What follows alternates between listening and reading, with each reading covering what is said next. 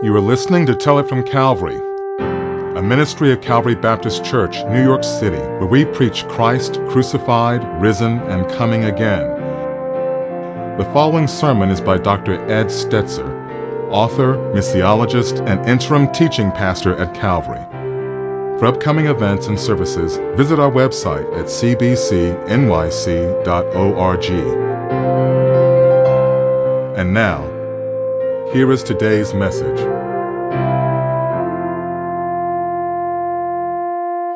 Blessed are the persecuted. I just wanted to put that screen up right at the beginning because I think that's kind of a jarring phrase and not something that we necessarily um, immediately believe. Uh, the year was 155 AD, and that year uh, kind of has some great importance on the text we're going to consider this morning. Uh, a guy named Polycarp was the bishop or kind of the head pastor of the churches of Smyrna, which is located on the western edge of modern day Turkey, just across the Aegean Sea from Athens, Greece. You might remember uh, the church of Smyrna is mentioned in Revelation 2 as one of the churches, uh, one of the seven churches to whom Jesus writes letters. During the time of the Roman Empire, there were occasional um, regional persecutions, but there's not an all-out manhunt to search, find, and kill all Christians. That's kind of a, something that was later a production of moody movies, and the New Testament doesn't say that, but it's uh, myths grew up that were that was widespread always persecution, but it wasn't. In fact, Polycarp was a well-known and respected churchman in town. But uh, there was a citywide festival that they were having, and an uproar took place, and the crowd called for his death. So word came down pretty quick that they're coming for him, but Polycarp was not afraid. Uh, when the police arrived at his house, uh, the authorities arrived at his house, he invited them in, served them a meal, asked for an hour to pray. Um, he then he stood silently praying for two hours, praying fervently for two hours. Um, the soldiers were ashamed that they had come to arrest him, arrest this revered old man. So he was brought to the officials who tried to persuade him to call Caesar Lord. That's basically what they wanted to do: call Caesar Lord. Remember the revolutionary idea the uh, shocking idea was that the early Christians said Jesus is Lord when everyone else was supposed to say Caesar is Lord. So, and basically, if he could call Caesar Lord and light a pinch of incense on his behalf, even if it didn't actually mean it, the officials said, now, what, what would it matter? What would it matter? Your life would be spared, Polycarp. What would it matter? But Polycarp refused, and he was brought then to the what's functionally a stadium where the proconsul questioned him and um, sought to convince him to, you know, bow to Caesar for the sake of his life. Um, he said, swear um, allegiance to Caesar in this case, but swear and I will release you. Curse the Christ. Now it's escalated at this point, right? Curse the Christ. Um, and so Polycarp's response is preserved in written documents. It's pretty, it's pretty amazing, pretty astounding. He says, quoting in English, the translation, 80 and six years I have served him, and he has done me no wrong. How can I blaspheme my king who saved me? So it goes back and forth with the proconsul, and the crowd uh, brought wood and fire to burn him alive. Crowds turned quickly. They attempted to tie him down, but um, he said, "I don't need to be restrained. He had no need to be restrained." He he said again, "He granted." He granted me to endure the fire. He who granted me, excuse me, he that granted me to endure the fire will grant me also to remain on the wood. He was talking about unmoved. So the fire was lit, uh, but the story goes it did not consume him. So the executioner, um, they stabbed him to death with a dagger to kill him. This is part of our Christian history. This is the true story of a well respected pastor who undergoes persecution unto death for his faith. And Polycarp's um, story is not unique. There were countless martyrs in the first few centuries. Now, again, it wasn't everywhere, like sometimes we think of, that they were just everywhere we're going, we're catching Christians because Polycarp lived to be an old man. Um, but the there are countless Jesus followers who um, boldly underwent persecution and martyrdom, and today there are countless examples of that. We hear stories, um, stories such as Polycarp or others, and think what a great faith they have. We must remember that Jesus called all of his followers to be ready to endure such persecution. And in Matthew 5 9, Jesus gives another, um, what's 5, 10, and 10 through 12, another upside down proverb, right? A teaching that seems countercultural. Uh, let's let's take a look at it. It's it's, it's Matthew chapter five, uh, beginning at verse ten, and we'll look um, we'll look to verse twelve. Okay, let's take a look here on the screen.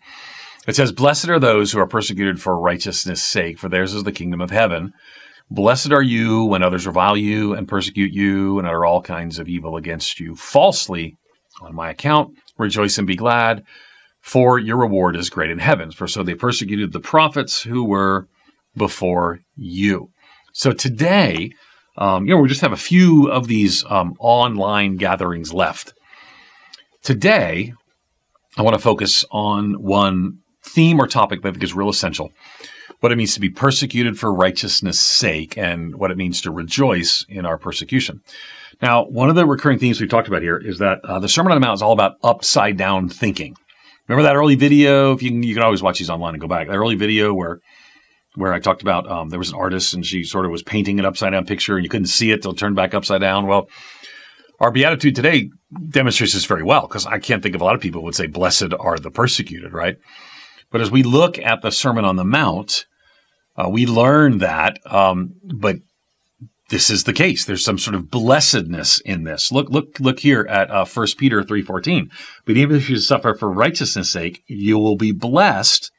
Have no fear of them, um, nor be troubled. Now, I will tell you, um, I will tell you, I'm going to confess to you so you can see me uh, next time we're in person and say, Ed, I need to talk to you about this.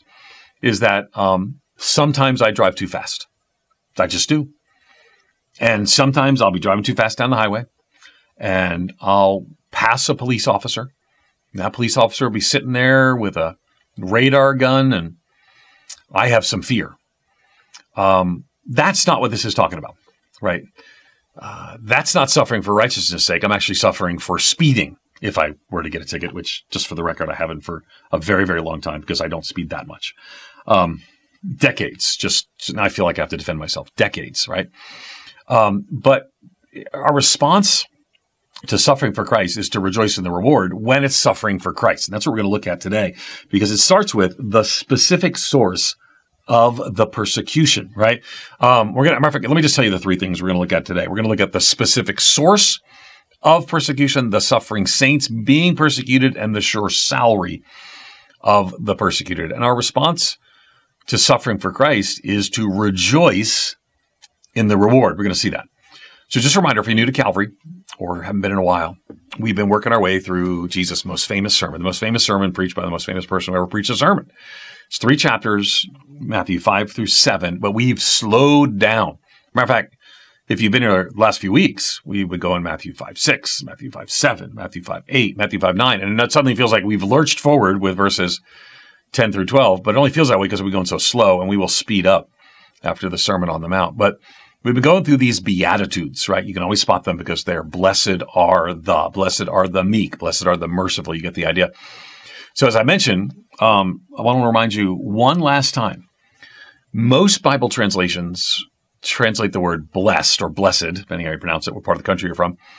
And they translate the Greek word that Matthew uses, blessed. But it's kind of difficult because when we think of blessed, we think of active divine favor. God blesses his people and lots of Old Testament passages that there's a covenant between God and man. God says, I will bless you. I'll bless Abraham. I will bless Moses, right?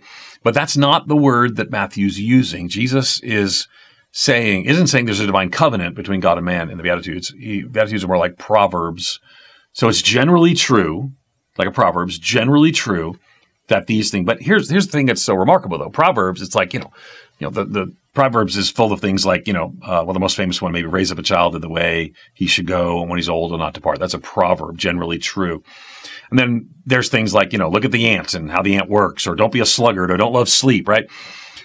Those are all sort of like kind of obvious things, right? You raise a child well, there's a pretty good probability. It's not a promise, could have been a probability. Okay. But these are just like, in many ways, the opposite. They're like proverbs of the kingdom because the way of Jesus is not the same as the way of the world. So the Beatitudes are proclamations that are kind of inviting us uh, into this way of living that, and I've said before, that kind of is related to the way we'd flourish. You'd flourish if you live this way. So we have to remember the purpose of the Beatitudes. Now let's look at the verse we're talking about and look about what it means to be persecuted for righteousness' sake. Right? So blessed are those, let's take a look at it more specifically. Uh, blessed are those who are persecuted for righteousness' sake, for theirs is the kingdom of heaven. Now, Jesus continues his formula that he's following, right? And it's the same thing we see in Matthew 5 6, right? It's um, blessed are the who do something or who are something, right? So, so the blessed are who are something or who do something. And in this case, it's persecution. And persecution seems so foreign to our ears. Now, not maybe to all of us because we come from so many different countries here at Calvary, but um, not to those who follow Jesus historically, not long after Jesus' ascension. You know, we can read in Acts 6 the martyrdom of Stephen. Later in Acts, we learn the various ways Paul was and his missionary companions are persecuted because they're preaching Jesus and the resurrection. And but it's really important to notice the kind of persecution Jesus mentions. I'm sure you noticed it, right? Persecution for righteousness' sake. That means if you are disliked and mocked at work, but it's because you kind of steal food from the shared refrigerator, that's not persecution that counts. Stop stealing the sandwiches, right? So, not all persecution, not all who are persecuted are blessed. You might be persecuted. Um, I don't know. We, we don't typically think of it as persecution. You get a speeding ticket, you don't think it as persecution.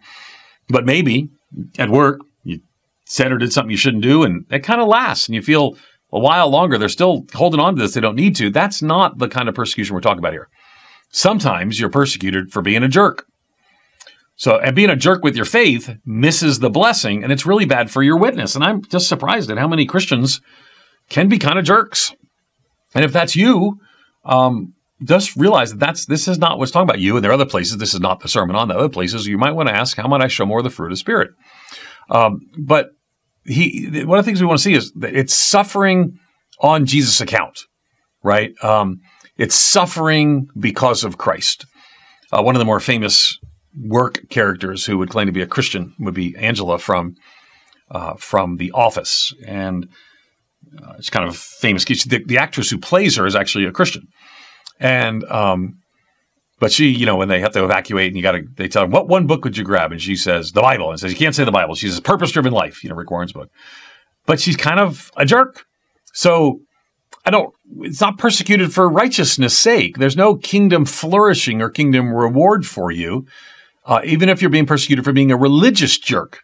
The jerk part makes it on your account and not Jesus' account. Remember, it's those who are persecuted on my account, he says, right? So now, full disclosure, um, I haven't like talked a lot, a lot about this in my own in my own book here at Calvary. Uh, I just been preaching the books of the Bible, uh, which I love to do. But uh, full disclosure here, this is something I've written a book about called Christians in the Age of Outrage and a study guide um, Christians at our best. And I really care about this. It's really on my heart that one of the reasons that the reputation of Christians is suffering is because of the attitude of too many Christians. It need not be. The gospel is offensive to people. Jesus is offensive to people when understood rightly. We don't need you or me to add to the offense of the cross, to add to the offense of the gospel, right? So it says, um, you know, rejoice in your wor- reward, not in the persecution, right? It says you can rejoice you're persecuted for righteousness' sake. You're going to rejoice in that, but not in the persecution, right? Some people think, and I think this is historically something that fundamentalists have historically done. You know, we're, our church is an evangelical church. That actually was a key part of creating what was fundamentalism, and um, and and over time we still hold to the fundamentals of the faith.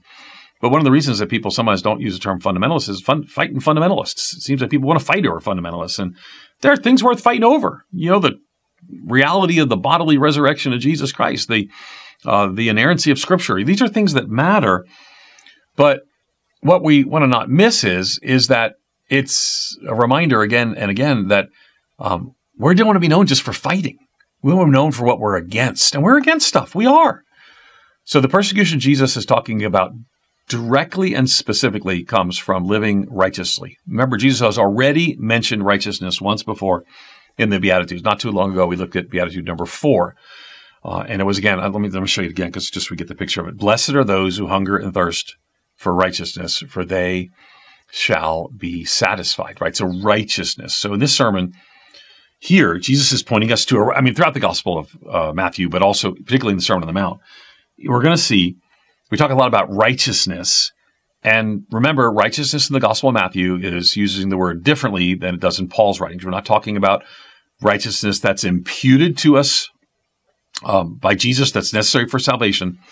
But Matthew uses the term, uh, quoting Jesus, righteousness in reference to something like right conduct or living the way that God calls us to live. And if you remember, I used the example of the word book. Book somebody, right? I talked about how my uncle would book people and take them to the tombs, right? For uh, the nickname for the uh, jail um, in New York City. So, um, so, and I'll use the example of a librarian who a book means something else, right? So, when Matthew is quoting Jesus on righteousness, he's meaning that kind of right living that God requires us to live, kind of a view here. So, oh, so, so, and righteousness is, um, it's not simply um, internal. In other words, no one's really persecuted because of how they feel on the inside, but what they do on the outside.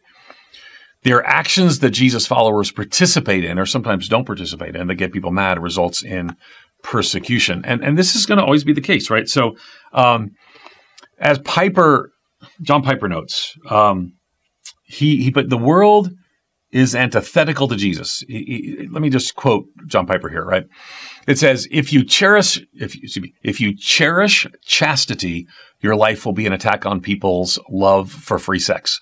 If you pursue self-control, your life will indict ex- excess eating. If you live simply and happily, you will show the folly of luxury. If you walk humbly with your God, you will expose the evil of pride. You see? Okay. So, um, so there's a sense that our response to living righteously often is seen as a rebuke by people around us, which can lead to persecution. And our response to suffering for Christ is to rejoice in the reward.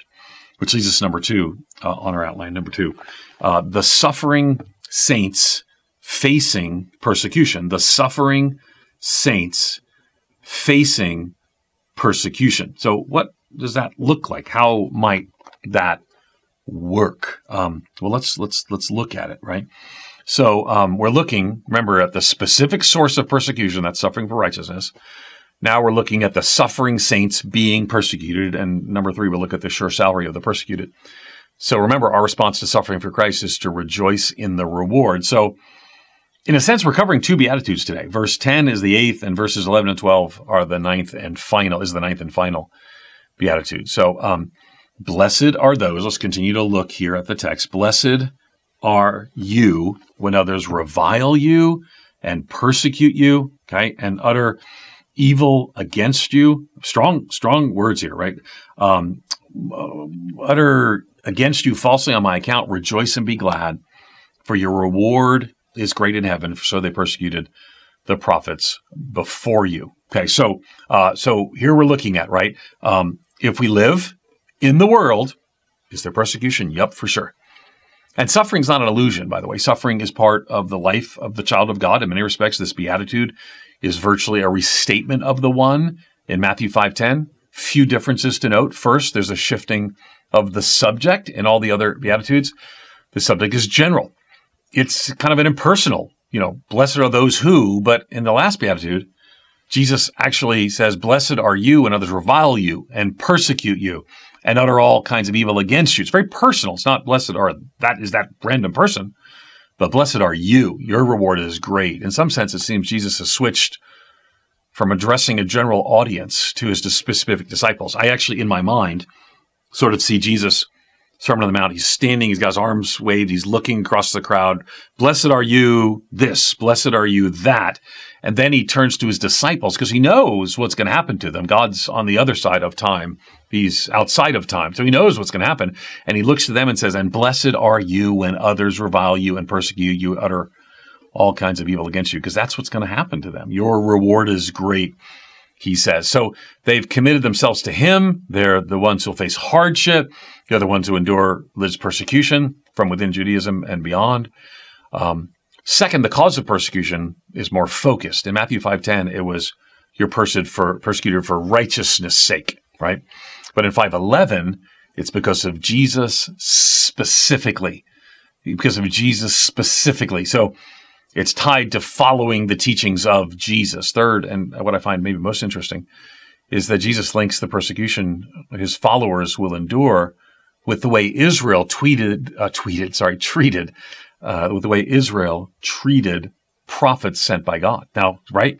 So he says, you're going to be like the prophets before you. The treatment of the Old Testament prophets are well established in Jewish literature. Multiple places in the Hebrew scriptures, we see glimpses of their treatment. You know, just before Judah is overthrown, citizens taken into captivity in 587 BC, uh, we, we, we read words like this in Second Chronicles. It says, "The Lord, God of their fathers, sent persistently them by his messengers because he had compassion on his people and on his dwelling place, but they kept mocking the messengers of God, despising his words and scoffing at his prophets until the wrath of the Lord rose against his people and there was no remedy. Or maybe remember Nehemiah's prayer after Judah was released from captivity, reminding the people of their past sins. Nevertheless, they were disobedient rebelled against you, talking about God here, and cast your law behind their back and killed your prophets, killed your prophets, right?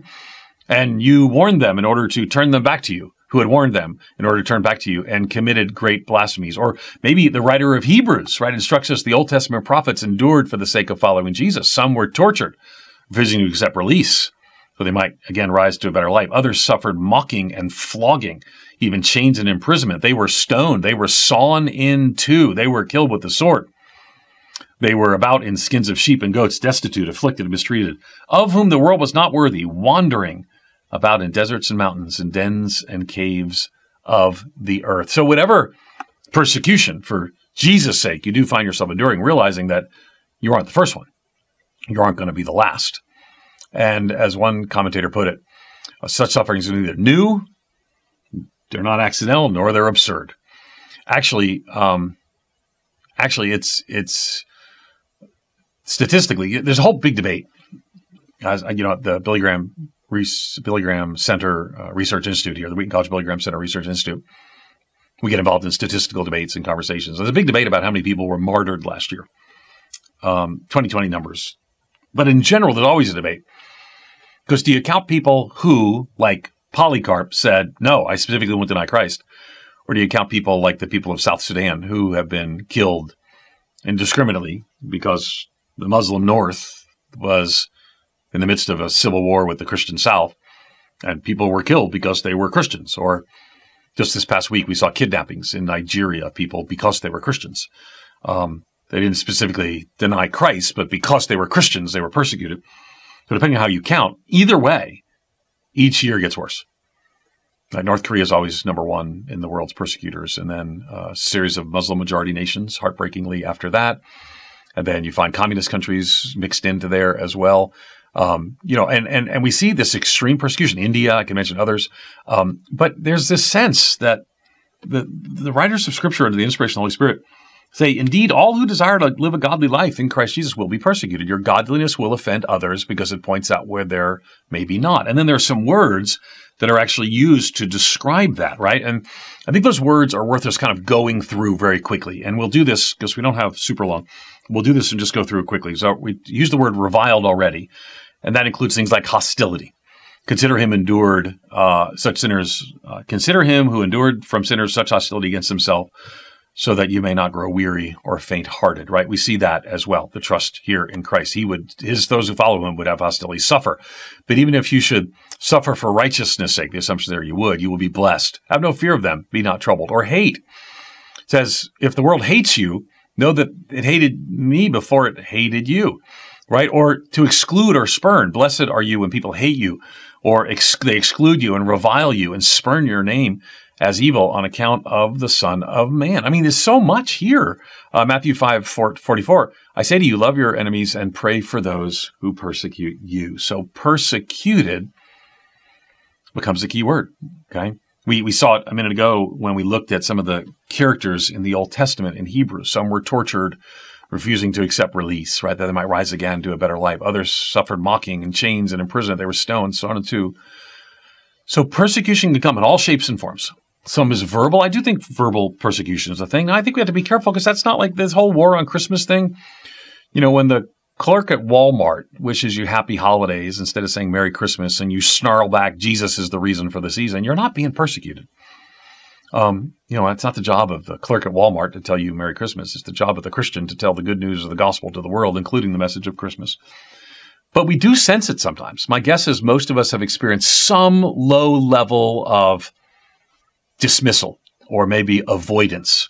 Some of you may have come from countries or backgrounds when it's much more than that. And and it could be that, you know, decades from now, we might see some of that here, even in our own country. So why? Because um, Jesus followers who are living a life righteously, they continue to choose God's way and God's principles. They become an offense to the world. That leads us to number three in our outline and our final point. Um, so the sure salary of the persecuted, right? There's a payment coming. We look at number one, the specific source of persecution. Number two, the suffering saints being persecuted. Number three, the sure salary of persecute of the persecuted is number three. That's where we're at now. Is the sure salary of the persecuted, and uh, we see it here, the promise, and it's kind of a recurring theme. It's kind of a recurring theme, but there's a payment, there's a salary for the persecuted, and I say salary because reward literally means wages. So there's a reward, there's a payment promised for the sons and daughters of God who suffer for righteousness' sake. So we see a couple, two key, key things in this verse, right? The future hope of heaven and the present reality of joy in the suffering. Let's let's let's look at the text to just get a picture of that. Theirs is the kingdom of heaven. Now, the kingdom of heaven is Matthew's way of saying the kingdom of God. He doesn't use the, king, the word God uh, because Jewish people wouldn't write that frequently. But it's so clear, and we see in Matthew 5:12, "Rejoice and be glad, for your reward is great in heaven, for so they persecuted the prophets who are before you." So let's look at the first, right? Hope is in heaven. Theirs is the kingdom of heaven. Rejoice and be glad, for your reward is great in heaven. But something also to be remembered here is that um, it's a technical term. It's called an inclusio. And an inclusio is like a bookend with the first beatitude, right? So uh, they would start and end in this style of writing. And we see this in the Gospels with an inclusio. And if you remember at the beginning, it started with this. It said, Blessed are the poor in spirit, for theirs is the kingdom of heaven. So, what does it mean that theirs is the kingdom of heaven? Because we see it both times here, right? Don't don't miss this, right? So there's a forward-looking aspect. That is, um, you'll see heaven one day. I, I was in Turkey, where Polycarp was martyred, and I was training missionaries in Istanbul. I can't give more details because this is online. And they were actually not going to Istanbul, but to another country. And while I was there, uh, I met a woman from that country who became a Christian and has not seen her children since then. She was disowned by her husband, her family, and her children. And I prayed with her and I wept with her. And I know that she'd have eternity before her and Jesus would dry every tear. Um, and I, I, I think that yes, that's a key part of the promise that's here. But also, I could see in her that that was her comfort right now. Her, she had a, a joy in the midst of her pain. Um, and I know that the time will come, and literally, it's going to be Revelation 22 3. No longer will there be anything accursed, but the throne of God and the Lamb will be in it, and his servants will worship him. But at the same time, I was struck by the fact that this persecuted woman also saw this present tense reality mentioned in the text. Rejoice and be glad. And I would tell you, it was jarring to me personally uh, when I saw rejoice and be glad, right? Look at Matthew 5.12. The persecuted, rejoice and be glad. And I learned more from her about persecution in that day probably any other time, because she had a hope of heaven when he would dry every tear, and yet she had a peace that passes all understanding right now.